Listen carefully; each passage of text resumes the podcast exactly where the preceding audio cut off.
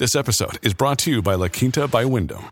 Your work can take you all over the place, like Texas. You've never been, but it's going to be great because you're staying at La Quinta by Wyndham. Their free bright side breakfast will give you energy for the day ahead. And after, you can unwind using their free high speed Wi Fi. Tonight, La Quinta. Tomorrow, you shine. Book your stay today at lq.com.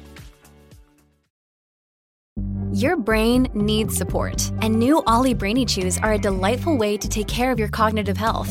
Made with scientifically backed ingredients like Thai ginger, L-theanine, and caffeine, Brainy Chews support healthy brain function and help you find your focus, stay chill, or get energized. Be kind to your mind and get these nootropic chews at olly.com. That's O L L Y.com. These statements have not been evaluated by the Food and Drug Administration. This product is not intended to diagnose, treat, cure, or prevent any disease.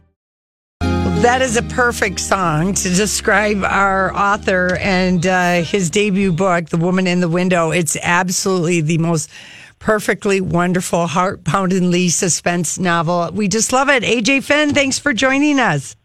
Thanks for having me. And I couldn't actually hear the song. What was it? Perfect by Ed Sheeran. Oh, oh, you know, I, I, um, I have a have a moratorium on Ed Sheeran. That's why I didn't recognize. Oh, okay. I love well, it. you're number one on the New York Times bestseller list. Yeah, How's that feel? Number one for, for for a month. Actually, I know. It, uh, it feels shocking when I when I wrote this book, which is my debut. I had no ambitions beyond tapping out the words "the end" at the conclusion of the final chapter. So everything that's happened since selling it in 40 territories, this big film deal, becoming the first book in I think 12 years to debut at number one on the Times list as a debut novel, is uh is just so much icing on a very rich cake. Eh, well, and then you get an inside blurb from Stephen King, one of those Yeah. rare books that's really unput downable, delightful, and chilling. We couldn't agree oh. more. It Oh, is thanks, just was fantastic. I really like did not want to finish it No. yet. I couldn't put it down, so we finished it rather quickly. How'd you get the idea? You know, for the story, was it just about Anna Fox? Just where did it come from? So I'm a big classic film buff. As a mm-hmm. teenager, I lived down the block from an art house cinema, and every weekend the managers would host film noir retrospectives and classic movie nights and Hitchcock marathons. And as a friendless 15 year old, I would camp out in the front row two nights every weekend and just steep myself in it. So one night, about, gosh, 20 years later, I'm in my Manhattan apartment watching Rear Window on my TV, and I clock a light in my peripheral vision. It's my neighbor in her townhouse across the street in Chelsea, and she switched on the living room lamp. And so, in accordance with fine New York City custom, I spy on her. It's Yes. one does. You would do it too. And Yeah. uh, she's not doing anything particularly interesting. She's aiming a remote at her TV. But behind me, on my own TV, I hear Thelma Ritter in the movie chiding Jimmy Stewart for peering into Raymond Burr's flat. She says, uh, I'm paraphrasing, I can smell trouble right here in this apartment. You look outside, you see something you shouldn't trouble. And when I looked back at the screen, she was glaring at me. and I thought how funny that 60 years on, I'm doing exactly what he did in, in 1954. Voyeurism dies hard. And then the story just took root and took shape. So, so do you want to give people the setup of the story? Sure. The woman Yep, in the window. So here's the elevator pitch. The woman in the window is basically Rear Window for the 21st century. Our heroine, formerly a child psychologist, is now an agoraphobe. She's been rendered housebound by some unspecified trauma in her past, and we don't learn the details of this trauma until about two thirds of the way through the novel. One day, while spying on some new neighbors, she witnesses what she believes to be an act of violence. But being agoraphobic, she can't set foot outside to investigate, nor can she persuade anyone, including the police, to believe her. And as time passes, she starts to question whether she saw anything at all. So that's the that's the setup. And AJ, we're curious. Um, as far as like the movie, I mean, how quickly? I mean, was there a bidding war for this book? Because I, I feel like the first person you sent it to must have jumped on it, but maybe maybe not. Maybe you got turned down. No, it um it happened very very quickly and organically. We didn't actually submit the manuscript to movie studios. They got their hands on it after an editor, some editor I know not who, leaked it to them, which is fine. It did me a favor. Right. So I'm I'm in LAX. This was uh, a year and a half ago, and the book has just gone out on submission. We haven't accepted any publishing offers. When my agent rings me and she says, "Well, we've got an offer from Fox," and I said, "Oh gosh, right. How does this work?" She told me, "Okay, well, they've made what they called an exploding offer," and I said, "That sounds." So sexy. That's like something out of 24. What does Yeah. that mean? And she said, It means I'm going to tell you the sum on the phone, and you have to say yes or no right now. Are you ready? I, and I said yes. What Yeah. is it? She said it's a million dollars. Do you want it? And you And said, I, I, I, yeah, I put her on hold. No, of course I said yes. I said yes right there, and I'll tell you, I, I hung up and I wanted to tell someone, but there was no one in the terminal with me aside from this lovely Japanese family, a, a father, a mother, and a four-year-old child. I don't speak Japanese. I hadn't heard them speaking English, so I just turned to them and smiled and gave them a thumbs up. And guys, bless them, all of them, including the kid, smiled at me and gave me the thumbs up in response. Oh, oh It that's was- so I cool. know. I, I You love too Yeah. knowing that it's called an exploding offer. Isn't that? Yeah. I, And so don't it you want to sort of make one yourself? Well, it means it's now or never. Yep, that's it. Like a like a t- but like a fuse that's being lit. Like Yeah. Mission Impossible, you've got five That's seconds and exactly this will self destroy. And Uh-huh. uh, that's that's amazing. And so, did, was it the first publisher that you sent your manuscript to? Did they snap it up? Um, which is uh, William Morrow or HarperCollins? On the publishing side, we distributed the manuscript to about eight publishers, eight or ten, and then uh, another ten heard about it and joined the fray. Ultimately, there was an eight-way auction. My agent had said to all interested parties, "Right, you have to offer X," and she named some obscene figure. And eight publishers were foolish enough to step up to bat.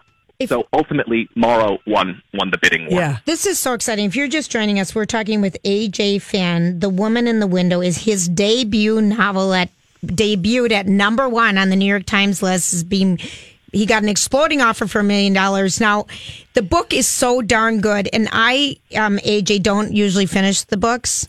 Um, I'm just, and anyone who listens to our show, we've been around for a long time, for 15 and a half years, knows I'm a, you know, I'm a 25, 75 girl. I've finished 25%.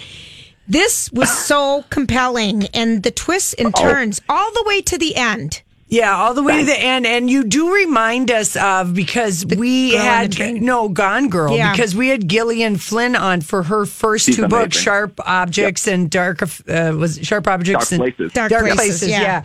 And it kind of because she just wrote for Entertainment Weekly, Yeah. and she just like boom, and she wrote these three, you know, really terrific books that you just couldn't put down. She was she's another person who blurbed your book. Yes, she's been a formative influence on me. I, I was a doctoral student at Oxford and got to study a lot of wonderful but now dead writers in Yeah. this genre, in the detective genre. Amongst contemporaries, though, the ones I like best are Gillian Flynn, Tana French, and Kate Atkinson, all of whom write thrillers with more on their minds and in their hearts than your average novels of suspense. I Yes. think Gillian is an amazing prose stylist. You think about her books after you've finished them. That's what I wanted to write. Yeah, and you know what? Like one of the um, one of the things that just really um, struck me is this sentence: "I'm trapped in a police car, fondling my Yes. fat. This is a new Yes. low." Just Yes. the visual of that sentence, and the, I just like. I just, I just felt for Anna. I just that was Oh, that good. sentence really just, just like struck Lori, that's me. so true. And then we, Lori and I were trying to figure out: is this a man author or is this a woman author? Yeah, we were trying to figure it out. Was that deliberate?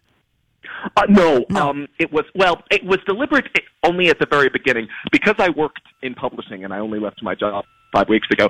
I did not want to put my finger on the scale when it came time to submit the novel to publishers. Odds were excellent that editors in the U.S. and the U.K., where I used to work, would know me, and I didn't want them to base their decision on that acquaintanceship. Got I wanted it. the book to stand or, or not on its own strengths or vices. And because there were about eight men working in English language publishing, I opted for a gender neutral pseudonym. But we were always going to keep the pseudonym, even though if you Google me, my ugly mug is all over the internet. Oh, you're quite handsome. Yeah, stop. we- stop. We yeah We we, saw you. We saw you on your on your We Twitter. you. Now, do you, I do you get any um, say in who will be cast in the movie, or you just get to go to the premiere and you know do interviews and sell more books when the movie does come out? It's mostly the latter, although I will say Fox, the studio that bought the rights, have been incredibly gracious. The head of Fox 2000 flew out to New York to host a dinner for me. Then she flew me to LA to meet her team. I met with the producer, Scott Rudin, the guy Oh. who won an Oscar for No Country for Old Men Oh, and made wow. Grand Budapest Hotel, Ladybird, great stuff. So they've been very inclusive, very gracious, as I say. But uh, no, I don't think I don't think uh, I'm going to have any any casting power. Do, the, do have they done any casting that you know of? No, so No. the script, which is written by Tracy Letts, the playwright who won a Pulitzer for August Osage County, Yeah. has just been submitted. And Wow. the next step is to cast, well, set a director, and then they'll cast the actress last. The reason being that uh, after the manuscript was on submission, a lot of actresses in the 40 year old age bracket expressed interest. There being so few roles for 40 year old women in Hollywood. Right. And the studio thought, right, given given all these actresses knocking on our door, we, we don't want to cast anyone right now because she'd probably line up six other projects between now and production. We're going to wait until the script and director are set. So that's what they're doing. Yeah, I got to believe it because yeah, they're every actress that would be from 35 to 45 mm-hmm. wants to play Yeah. Anna Fox. And Sounds just it, yes. oh, mm-hmm. it. And did you have to? I, I know we read in your bio that you lived in in London for ten years. I, I went to Oxford for six years Oh, and was in London for four. Oh, okay. So was that just a yummy experience? Do you feel like that has made your writing richer? Yes, I loved Oxford. It's such a privilege to be able to sit somewhere for, for six years in my case and just read. I mean, Wow. to me, an avowed bibliophile, that, that sounds like and indeed was heaven.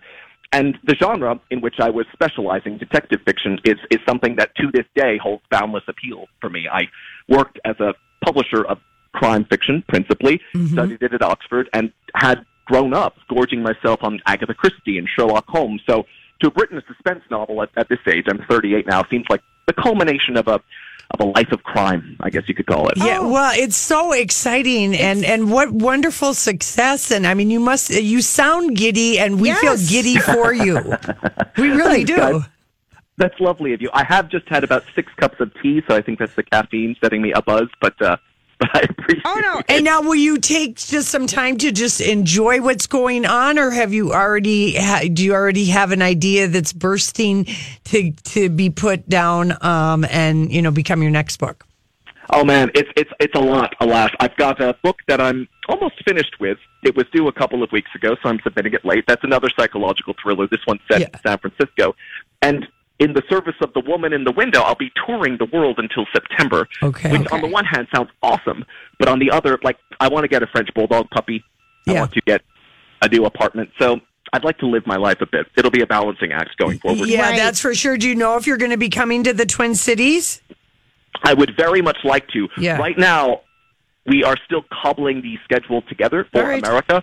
But uh, I- I've heard nothing but wonderful things about the Twin Cities, and one of my favorite series is set in St. Paul, John Sandford's books, Yes. Oh yes. uh, featuring Lucas Davenport. Mm-hmm. So I'd love, I'd love to snoop around. Yeah. Oh. Oh, AJ, it's been so wonderful talking to you. What's the last great book that you read? Because our last great book that we read is your book, The Woman in the Window. I, I, if I were you guys, I wouldn't ever read another book. I know. And, I, uh, I know. But what is your the last great book that you did read?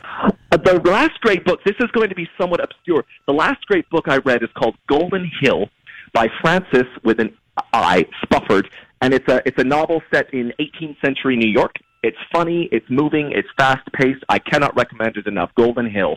Okay, Golden Hill. All right, it. great. It has been so wonderful Oh. talking to you, AJ. Congratulations. Oh, keep Thanks, writing. both. What a wonderful book. Yeah. The book is The Woman in the Window by AJ Finn. He's going places, people. This holiday season, Peloton's got a gift for you. Right now, get up to $200 off accessories with the purchase of a Peloton Tread. Accessories like non slip grip resistance bands, a heart rate monitor, yoga blocks, and more. Take your workout to the next level with Peloton. Motivation that moves you. Hurry, this limited time offer ends December 25th. Visit onepeloton.com to learn more. All access membership separate. Offer ends December 25th. Cannot be combined with other offers. See additional terms at onepeloton.com.